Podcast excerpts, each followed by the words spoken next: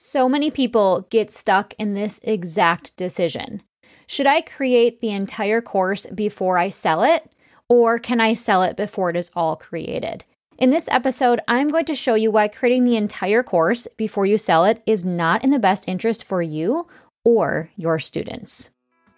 Hey there, welcome to another episode of the She's Building a Dream podcast. I'm Kristin, and I am thrilled that you are here. I've been an online business owner for over seven years, but before that, I was a teacher with a master's degree for 10.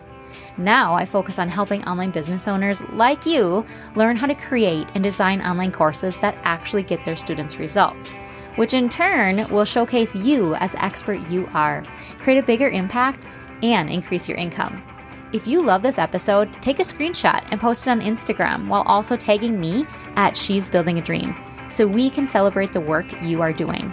Together, we are going to ignite your passion, create more income for your family, and make a bigger impact on the world.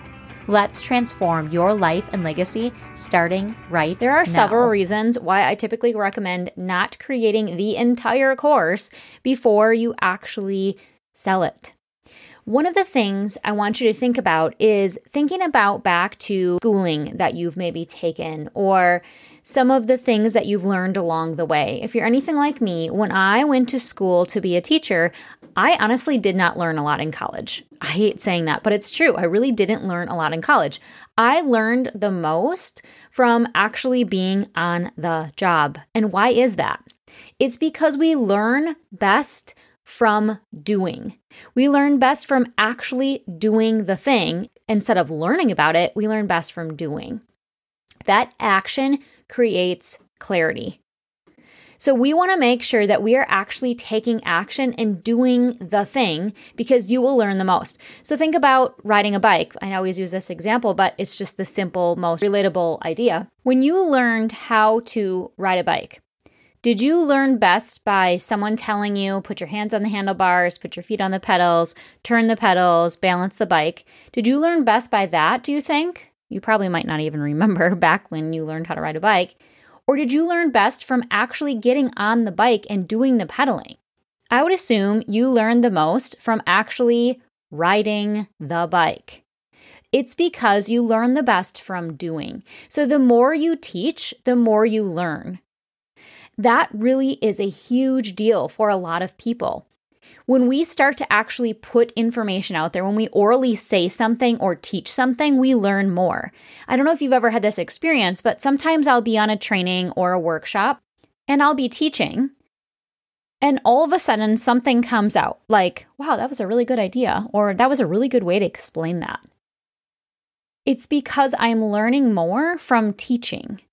The more I teach my expertise to others, the more I learn. Studies prove that if you want to learn something, you have to actually do the thing. So, all that to say, you learn best from doing. So, the more you teach your content, the more you actually work with students, the more you will learn about your content.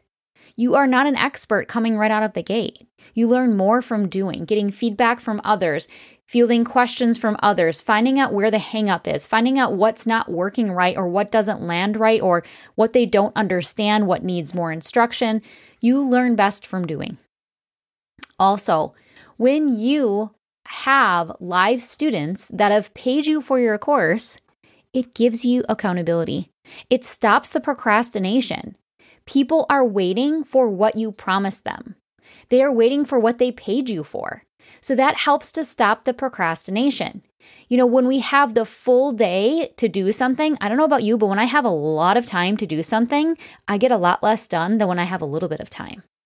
And it's because you are actually putting deadlines on yourself or putting deadlines on what you are trying to accomplish. The same thing goes when you're actually creating your course. It gives that accountability for you, it stops the procrastination. Your people are waiting for the next thing or they are waiting for that course to be finished.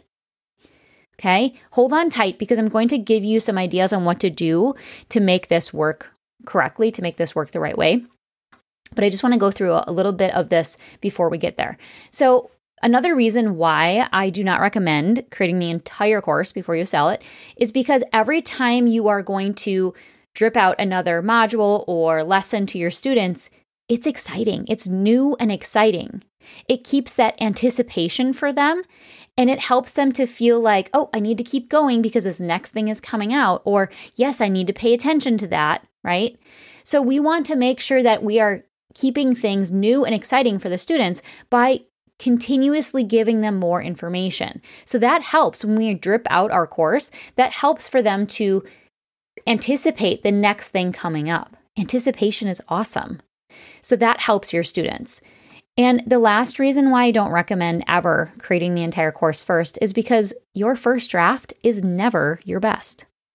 You will never create the best course in your first draft. This is one of the reasons why a lot of people that pay for video production and editing and all the things for their course are really disappointed with their course because they want to make something work just because they paid a lot of money or they went through all this effort to get their hair and their makeup done and have the right set for their video and all the things. But it's only their first draft. And when you record your first draft and make it super fancy like that, it's never your best. And it's really hard to recreate that energy, that look, that vibe the next time you go to edit your course. So make sure you're thinking about the fact that your first draft is never your best. It will not be your very best draft. I recommend launching your course several times before you change the course. But even I've heard of a lot of course creators about a year mark changing up their course. And I feel that with my own too. I feel that after a year in, I think, oh, this could be better. This could be stronger. I could add some more things into this. So think about the fact that this is your first draft. When you have a first draft with live students, with people inside giving you feedback, you will learn so much more, so much faster. So, how do we go about doing this? What are the things we need to have in place to actually sell a course?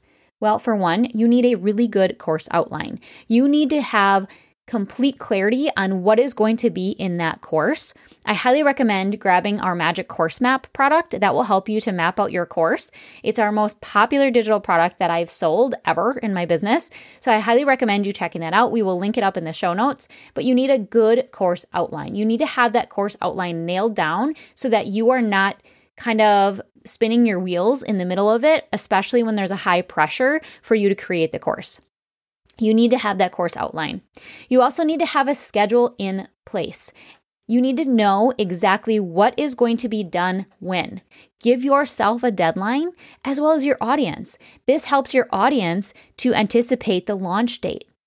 I don't know about you, but when I've seen something new is coming and you're so excited, I'm so curious, that curiosity brings so much more to me than actually saying, here it is. So tell your audience the launch date. When is this course going to be done?